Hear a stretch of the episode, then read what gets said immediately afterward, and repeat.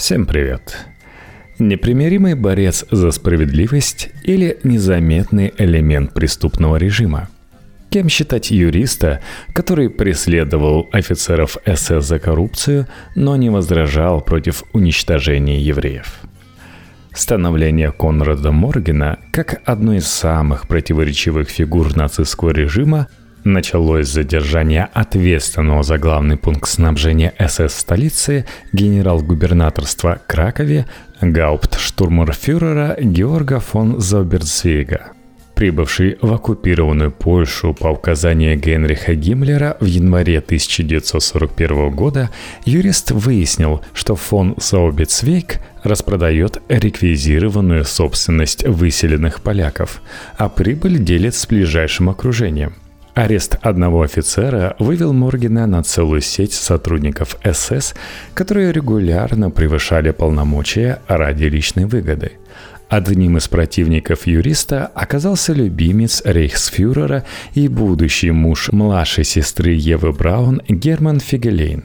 Другим – комендант концлагерей Бухенвальд и Майданик Карл Кох – Преступление последнего Морген расследовал после возвращения с Восточного фронта, куда его отправили за слишком навязчивые попытки наказать коррупционеров. Для многих высокопоставленных нацистов судья СС, непримечательный полный человек в очках с круглыми линзами, превратился в надоедливого паразита, отделаться от которого не всегда помогали даже связи с руководством Рейха – Настойчивость и беспристрастность Моргена обеспечили ему после войны репутации надежного свидетеля и принципиального юриста. Эти же качества заставили задуматься о том, можно ли считать борцом с преступным режимом человека, который настолько искренне и преданно следовал его законам. Деятельность Моргена в годы Второй мировой войны отсылает к вопросу о том, как согласуются правовые нормы и мораль в тоталитарном государстве. Если предполагать, что Третий рейх – безусловное зло во всех проявлениях, то, действуя в рамках системы, судья лишь укреплял ее. Однако Морген вредил режиму, даже оставаясь его лояльным элементом – преследовал и добивался снятия с должностей сослуживцев, которые совершали преступления – в том числе и против узников концлагерей. Если допустить, что воровство и превышение полномочий – универсальные пороки, независимо от общества, в котором им предаются, тогда Морген кажется чуть ли не образцовым гражданином.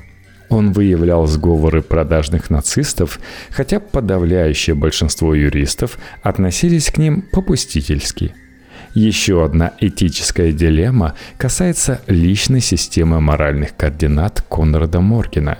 Заслуживает ли он уважения за то, что шел против вышестоящих офицеров в стране, где это могло привести и чуть не привело к позору и даже смерти – или его, наоборот, следует порицать, потому что в государстве, основанном на расовой ненависти и геноциде, его больше всего волновало не холоднокровное уничтожение невинных людей, а продажность и нарушение устава. Морген признавался, что не смог уснуть в первую ночь после посещения газовых камер в Освенциме – Однако это не мешало ему до последних недель существования Рейха хранить верность фюреру и Гиммлеру, а также лелеять идеализированное представление об СС как об элитном ордене, основанном на идеалах верности, порядочности и честности.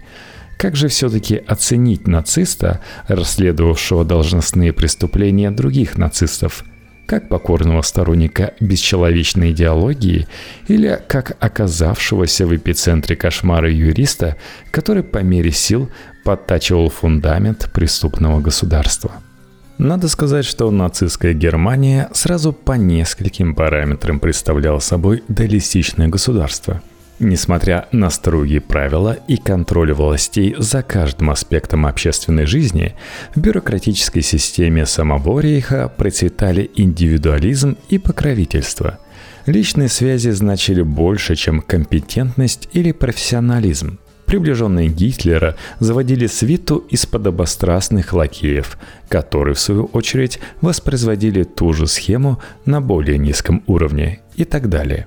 Государство, в котором превыше всего якобы ставили долг и законы, функционировало как солнечная система, где вокруг каждой из планет вращался миллион астероидов разного размера – Время от времени траектории движения планет угрожающе пересекались, когда разные ведомства конфликтовали между собой. Грызлись они, опять же, не ради светлого будущего рейха, а за полномочия и власть.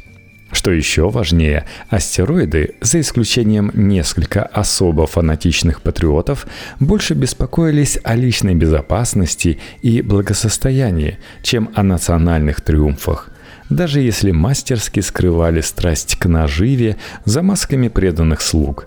Одна планета – это Геринг, превративший роскошь в главный принцип существования. Министр авиации окружил себя коррупционерами всех сортов, от разворовывавших французское культурное наследие функционеров до бывших сослуживцев, получивших должность благодаря памяти о подвигах Великой войны – Другая планета – верные войска СС под командованием Генриха Гиммлера, которые после устранения Эрнеста Рема и его штурмовиков получили почти полную автономию и беспрецедентные полномочия. Они позиционировались как лучшие из лучших и действовали независимо от других органов власти.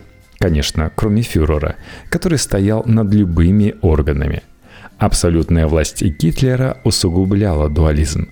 Государство с формально закрепленными правовыми нормами больше зависело не от законов, а от сиюминутных желаний и идеологических манифестаций эксцентричного лидера. Законы подгонялись под прихоти фюрера, а пользовавшиеся расположением диктатора структуры получали полный карт-бланш в сфере своей деятельности и негласное разрешение вмешиваться в дела других ведомств.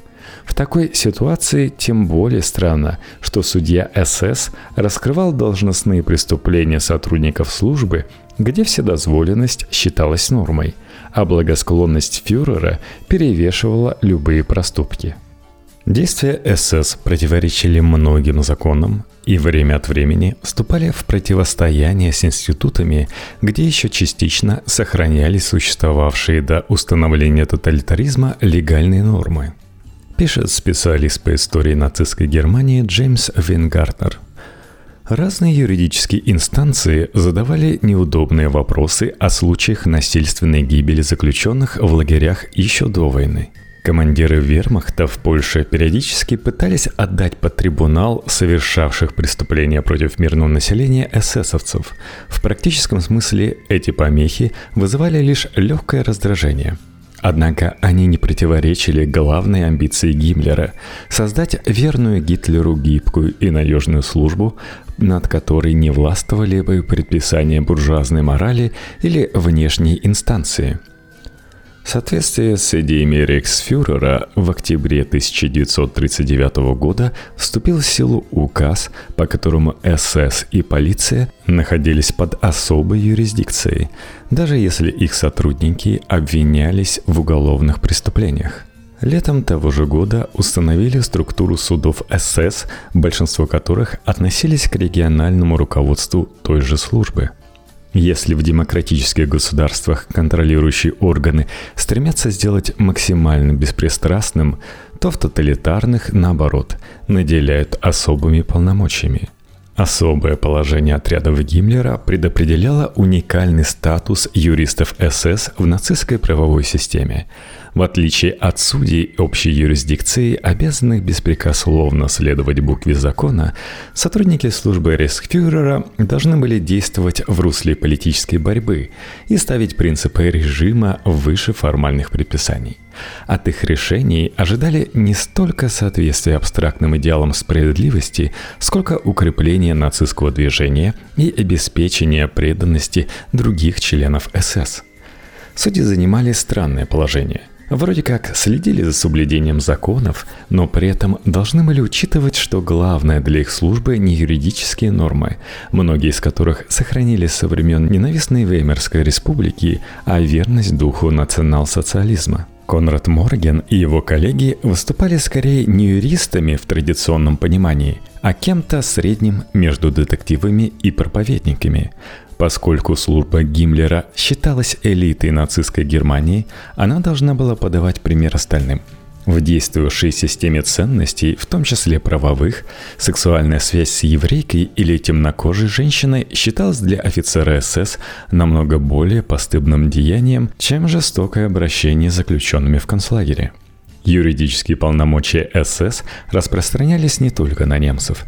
Принадлежность к отрядам рейхсфюрера в данном случае считалась более значительным фактором, чем гражданство – Вступивший в них иностранец подчинялся в первую очередь предписаниям и принципам СС, а только затем законам страны и гражданином, который являлся. Нормальное судопроизводство становилось почти невозможным. Заручившись неписанным кодексом чести и влиятельными покровителями, можно было творить любой произвол.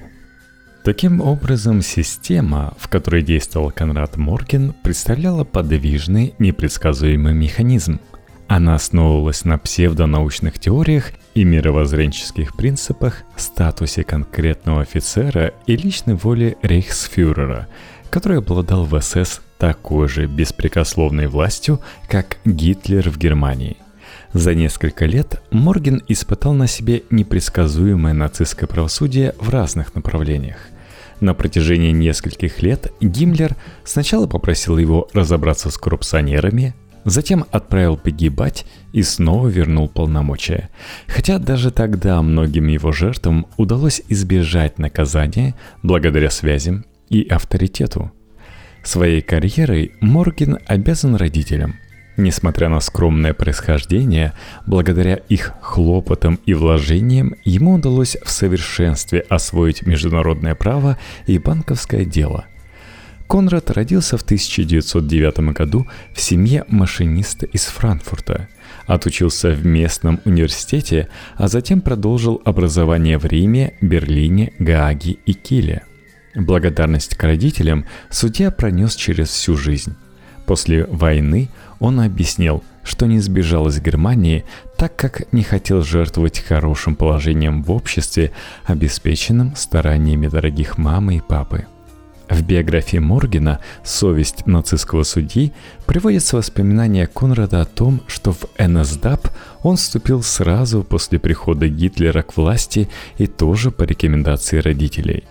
Те якобы поняли, что 24-летний сын только так сможет устроиться нормально, продолжить обучение и карьеру – Впрочем, Морген не отрицает, что в начале 30-х его захватили лозунги нацистов о возрождении нации. Он верил фюреру, который обещал, что во всех направлениях планирует придерживаться мирной политики. Вслед за партией Конрад вступил в общий СС, главное структурное подразделение службы Гиммлера. Первые годы службы его почти не задействовали во внутриведомственных разбирательствах. Видимо, молодой человек подходил к выполнению обязанностей без должного энтузиазма и не стремился в каждом решении следовать линии партии. В первые месяцы войны его отправили на фронт в составе войск СС, но в боевых действиях Морген так и не поучаствовал. Его демобилизовали, назначили в Главное судебное управление СС и перебросили сначала в Мюнхен, а затем в Краков – там молодой судья начал расследование против фон Зауберцвейга и Фигелейна. Последний попал в поле зрения Моргена по нескольким причинам. Во-первых, еще за год до прибытия юриста Фигелейна подозревали в хищении конфискованного имущества для принадлежащей его семье в Мюнхене школы верховой езды – во-вторых, Морген обратил внимание на то, как любимчик Гиммлера вместе со служивцем Альбертом Фасбендером эксплуатирует еврейскую меховую фабрику, которую приказали ликвидировать. Фигелейный вовсе вступил в любовную связь с работницей Ярославой Мировской, которая до этого состояла в отношениях с хозяином предприятия. Морген отметил, что с девушкой обращается как с первой леди СС – хотя ее благонадежность вызывает серьезные сомнения. Судья быстро установил, что Мировская не дочь русского иммигранта и немки, как она утверждала, а чистокровная полька. Благодаря покровительству любовника девушка фактически возглавила меховую фабрику, которая продолжала работать, несмотря на запланированную ликвидацию. Конрад заподозрил Мировскую в шпионаже на сопротивление и передал свои выводы Гиммлеру. Но рейхсфюрер запретил расследование против Фигелейна – Шеф СС объяснил Моргену, что фабрика продолжает работать, потому что немецкие спецслужбы хотят использовать связи с ее иностранными клиентами для шпионажа. Когда Фигелейн обратился к Гиммлеру за подтверждением, что разворованное у поляков имущество принадлежит его семье по праву, рейхсфюрер выступил гарантом слов подчиненного. Судье оставалось только свернуть дело – для себя он отметил, что никакой вербовки на фабрике не проводилось. Она продолжала функционировать как обычное предприятие, только большую часть клиентов теперь составляли немецкие военные. Одна из вероятных причин снисходительного отношения к махинациям Фигелейна связана с ожесточенной конкуренцией между различными структурами Рейха – Гиммлер пытался не только поддерживать порядок в своей службе, но и сдерживать конкурента, генерал-губернатора оккупированной Польши Ганса Франка. Коррупционный скандал серьезно подорвал бы авторитет СС, поэтому дотошность Моргена сработала против него. По иронии, он оказался прав. Мировская действительно состояла в сопротивлении и передавала единомышленникам все планы нацистов – когда год спустя раскрылось польское подполье, фрау Мировская, первая леди СС, оказалась их главным агентом, вспоминал Морген. Рейхсфюрер позвонил мне и подтвердил, что она шпионка. Я спросил, следует ли выдвинуть против нее обвинение, но Гиммлер ответил «нет, этого не будет», а затем вытащил ее из клешни гестапо. Расследование против Оскара Герленбангера, командующего штрафным батальоном из браконьеров, также не привело к результатам. Морген зафиксировал многочисленные нарушения со стороны участников формирования. Они преследовали и грабили поляков и евреев, брали их в заложники и требовали выкуп. А тех, у кого не находилось ценностей, расстреливали – у заключенных в Люблинском гетто отбирали имущество, а затем предлагали выкупить его за неподъемную сумму. Слухи об участившихся изнасилованиях и сексуальной эксплуатации еврейских девочек-подростков в регионе согласовывались с биографией Дерлинвантера. В начале 30-х ему пришлось оставить должность в банке из-за подозрений в растрате – в 1934 его осудили на два года за связь с 13-летней немкой. Уже после освобождения он добился пересмотра дела. Благодаря поддержке близкого друга, одного из руководителей СС Годлоба Бергера, Дерлин Вантера восстановили в звании и позволили вернуться в партию – Морген безрезультатно пытался привлечь высокопоставленного офицера к ответственности за поведение, противоречащее принципам СС, из-за манипуляции, негативно влияющие на экономическую ситуацию в регионе – как и в случае с Фигелейном, его отчеты не вызвали никакой реакции ни со стороны уполномоченного по созданию структуры СС и концлагерей в генерал-губернаторстве отдела Глубочника, ни тем более со стороны Гиммлера. Судья даже выписал ордер на арест Дерлинвангера и его приближенных. Но высший руководитель СС и полиции в Польше Фридрик Крюгер объяснил – что браконьеры находятся под защитой Бергера. Телефонный разговор между двумя офицерами прошел на повышенных тонах. В результате батальон Дерлинвангера перебросили из генерал-губернаторства, но ни одного из преступников так и не задержали.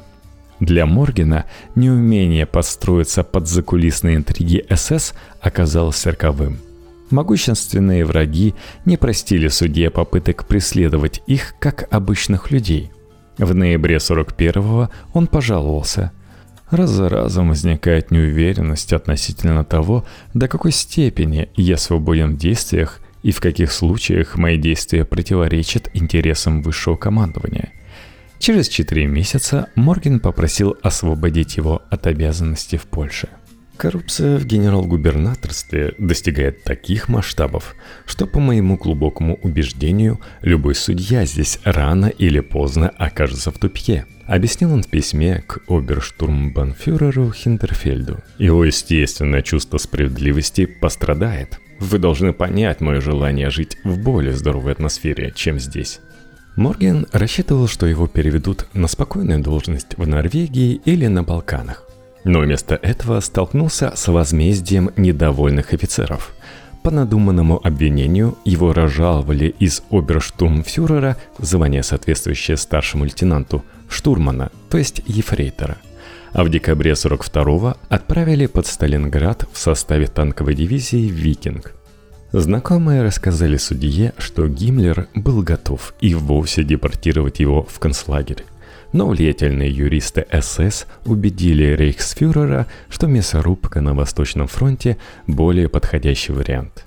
Для не имевшего боевого опыта Моргена такое решение начальства все равно означало практически верную смерть.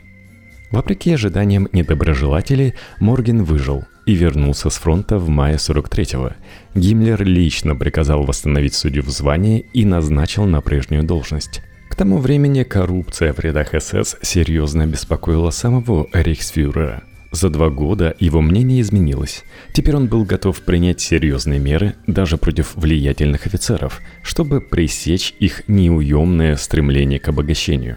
Идеологические установки Третьего рейха оказались недостаточно убедительны, чтобы удержать слуг фюрера от легкой наживы – Пока Геббельс призывал соотечественников пожертвовать всем необходимым ради победы, другие нацисты обворовывали жителей оккупированных территорий и вели королевский образ жизни – их дворцы и склады золота резко контрастировали с дефицитом ресурсов на фоне военных провалов. Выступая в Познане в октябре 43-го, Гиммлер не только подтвердил, что от нацистов требуется тотальное уничтожение евреев, но и отметил, насколько жестоко будут наказаны нарушители неписанного кодекса чести. Тот, кто берет больше положенного, умрет – Некоторые члены СС, таких не очень много, поддали соблазну, и мы расправимся с ними без пощады. У нас есть моральное право и даже долг перед своим народом уничтожать тех, кто хотел уничтожить нас. Однако мы не имеем права обогащаться мехами, часами, наличными, сигаретами и чем-либо еще. Первое после возвращения на службу расследования Моргена касалось финансовых махинаций бывшего коменданта Бухенвальда Карла Коха, который в то время руководил Майданеком. Против него уже выдвигали аналогичное обвинение в конце 41-го, но тогда дело замяли точно так же, как с фон Заберцвейгом и Фегелейном – Однако к лету 43-го покровители из СС отвернулись от Коха. Собранные Моргеном свидетельства подтвердили многочисленные нарушения в обоих лагерях. Жену Коха Илизу также обвинили в присвоении крупной суммы, но в результате оправдали. Привинившегося коменданта перевели на мелкую должность, которую он занимал вплоть до ареста и расстрела в конце войны. Процветавшие под руководством Коха хищения и растрата вывели судью на аналогичные преступления в других лагерях. На помощь Моргену выделили 50 человек. Но даже несмотря на небывалый масштаб операции, следователи постоянно сталкивались с круговой порукой и заговорами среди лагерного руководства – в попытках вскрыть коррупционные схемы юристы обещали узникам освобождение в обмен на показания. Чтобы обезопасить себя, преступники убивали нежелательных свидетелей, прежде чем те успевали что-то рассказать. Коха, как и многих других служащих лагерной системы, обвиняли не только в присвоениях, но и в варварском бесчеловечном извращении моральных законов – Следователи подразумевали, что узников избивали, морили голодом и подвергали воздействию экстремальных температур. Именно в отношении к насильственным преступлениям проявилась противоречивость нравственных и идеологических установок Моргена. Судья вроде бы преследовал нацистов за зверство и самоуправство, но не протестовал против массовых убийств евреев, цыган и жителей Восточной Европы, если их санкционировала легитимная власть. Юрист объяснял, что по законам Рейха Гитлер наделил Гиммлера правом приговаривать узников концлагерей к смерти. Тот делегировал полномочия принимать подобное решение РСХА. Главному управлению имперской безопасности. Убийства, организованные в обход установленной процедуры в системе координат нацистской Германии, считались преступлениями. Другие казни не подлежали преследованию. Большинство судей относились к ним как к легитимной практике. До вмешательства юристов концлагеря практически не подвергались внешнему контролю. Руководство прощало одних и обрекало на смерть других, часто игнорируя предписания командования – Морген легко доказал, что по инициативе Коха и лагерного врача Вальдемара Ховина в Бухенвальде было совершено множество убийств, не подпадавших под легитимные критерии, пишет историк Джеймс Вингартнер. Порицание незаконных убийств само по себе не подрывало статус лагерной структуры. Отдельные проступки можно было легко списать на злоупотребление полномочиями. Однако Морген пошел дальше. Предположил, что сформировавшееся с одобрения государства и партии атмосфера в лагерях способствовала девиациям Коха, Ховина и других преступников – в случае с доктором Ховином можно даже с большей уверенностью, чем относительно остальных, утверждать, что он стал преступником под влиянием окружения. Говорится в отчете судьи. Я не имею в виду, что люди в концлагере смогли подчинить своей воле опытного специалиста. Скорее, решающую роль сыграло то, что в лагерной обстановке отпали все запреты – Годами они жили с убеждением, что не имеющие никаких прав заключенные, безразличие старших по званию и окружающая концлагерь стена секретности позволяет свободно удовлетворять самые низменные инстинкты. Не проговорив этого напрямую, Морген затронул один из главных парадоксов тоталитарных диктатур – даже самая отлаженная судебная система не может функционировать, если ее законы хотя бы формально не основаны на универсальных моральных принципах. В государстве, где одни категории лиц обладают правом на произвол, а другие подлежат депортации, репрессиям и казням, нельзя ожидать соблюдения правовых норм и следования абстрактным категориям верности, порядочности и чести – Лицемерие нацистской идеологии проявлялось в том, что она прославляла романтичные рыцарские образы и пропагандировала железную дисциплину, хотя на самом деле на всех уровнях поощряла полный разгул упомянутых Моргеном инстинктов. Парадокс можно сформулировать так – не стоит ожидать нормальной работы от системы, если сама система ненормальна. Нельзя требовать моральной чистоты и законопослушности от людей, которые по личной инициативе, под влиянием идеологии или по приказу начальства систематически унижают, мучают и убивают других. Другой вопрос в том, должен ли судья, осознав преступную природу режима, всеми силами саботировать его и облечь себя на верную гибель, или ему следует работать дальше и сохранять иллюзию нормальности в обстановке тотального хаоса. Морген выбрал второй вариант и начал самое громкое дело за всю свою карьеру – расследование систематических нарушений, хищений и произвола в Освенциме. Знакомство Моргена с Освенцимом началось с маленькой посылки, которая привлекла внимание сотрудников почты удивительной для таких скромных габаритов тяжестью – Внутри обнаружили три куска применявшегося для зубных протезов золота высокой пробы. Самый крупный из грубо переплавленных самодельных слитков достигал размера в два сжатых кулака взрослого мужчины, остальные были значительно меньше – Морген проанализировал вес свертка и пришел к жуткому выводу. Учитывая, что далеко не каждый узник Освенцима носил золотые протезы, счет погибших в ходе добычи драгоценных металлов шел на десятки, если не сотни, тысяч. «Я мог бы легко закрыть дело о конфискованном золоте», – уверял судья. «Мы располагали исчерпывающими уликами, я мог арестовать виновника и остановиться – Однако, учитывая мои размышления, я решил, что обязан лично ознакомиться с ситуацией в лагере. Я отправился в Освенцим как можно скорее, чтобы лично разобраться в происходящем. Во время экскурсии Моргану рассказали, как иногда конвоиры предлагали вновь прибывшим евреям дойти до лагеря пешком либо доехать. Тех, кто занимал место в фургонах, сразу отправляли в газовую камеру – а те, кто прошел несколько километров, сами того не подозревая, доказывали, что готовы к физическому труду.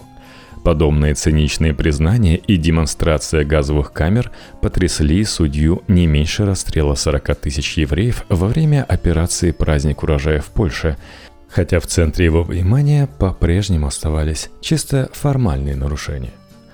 Комната караульных в любой армии мира характеризуется спартанским убранством, возмущался Морген. Здесь же вместо простого стола располагалась гигантская, вывезенная из отеля плита. Несколько юных девушек пекли на ней картофельные оладьи. Они явно были еврейками, восточными красавицами с пышными фигурами и пронзительным взглядом. Они носили не униформу заключенных, а кокетливые платья – подносили оладья разлегшимся на диванах господам и кормили их. Я не поверил ушам, когда услышал, как приятельски общаются сотрудники СС с этими женщинами.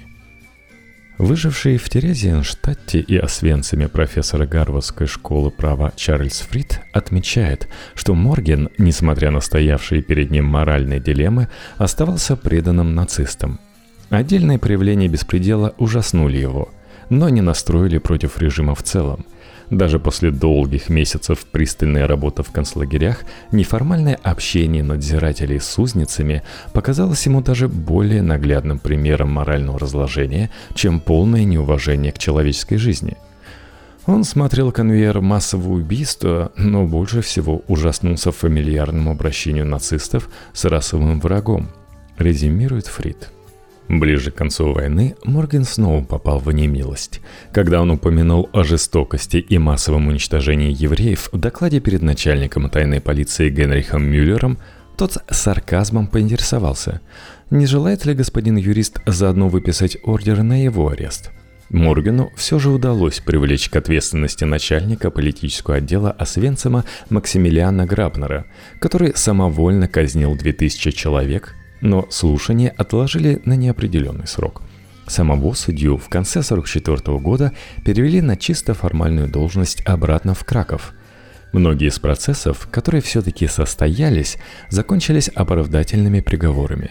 В других случаях власти учитывали исключительно имущественные преступления и игнорировали несанкционированную жестокость против заключенных – Летом 44-го состоялось заседание по делу о гибели двух врачей, которых бывший комендант Кох убил, чтобы скрыть лечение от сифилиса.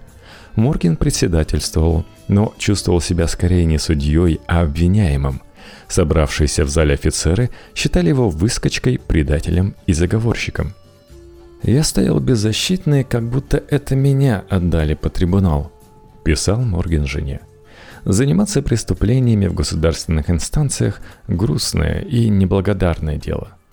Коха осудили только за коррупцию и расстреляли незадолго до конца войны, как и другого погрязшего в присвоении и махинациях коменданта Майданака Германа Флорштета. Делом Гравнера уже после капитуляции Германии занялись союзники.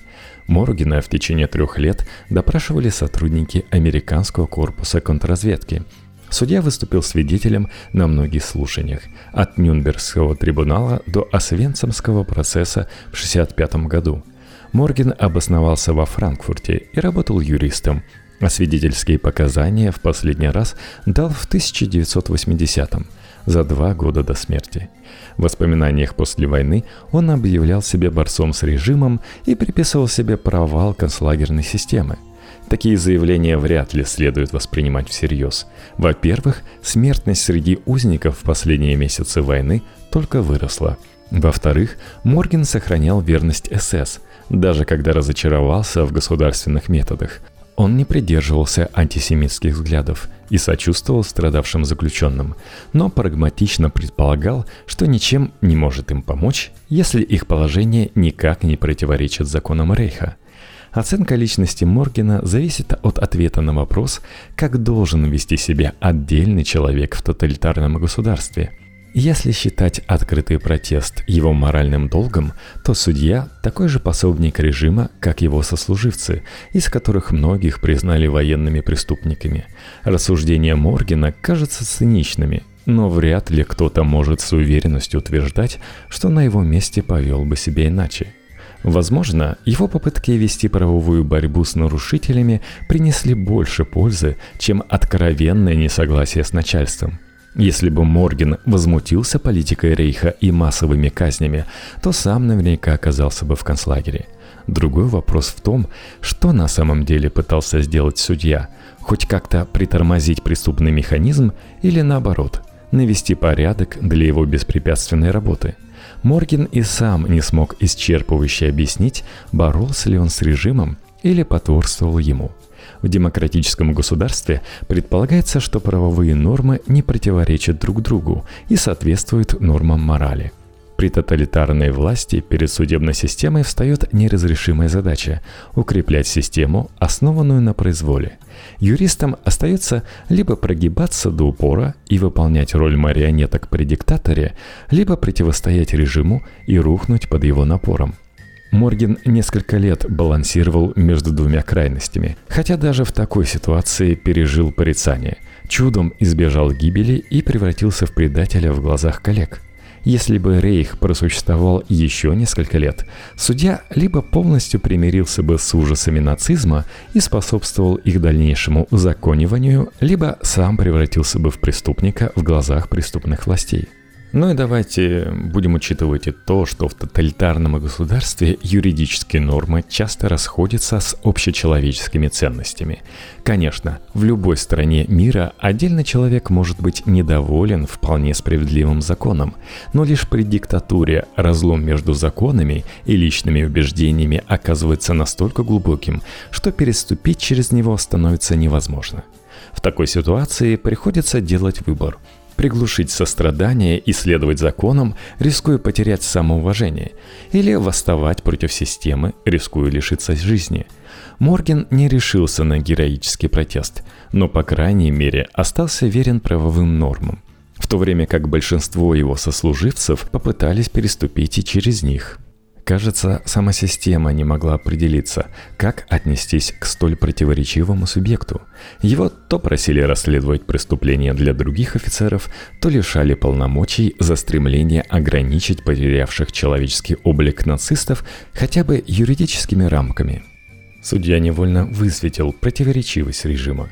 Формально теория о превосходстве и величии арийской расы объединяли народ Рейха – но в действительности нацистская идеология вела к отчужденности и насилию.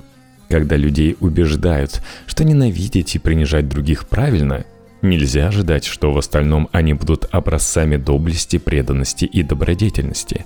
После долгих лет закрепленной на законодательном уровне несправедливости, фундаментальное несоответствие юридическим норм и моральных ценностей привело к краху нацистской Германии – История Моргена напоминает, что законы сами по себе нельзя считать безусловным благом.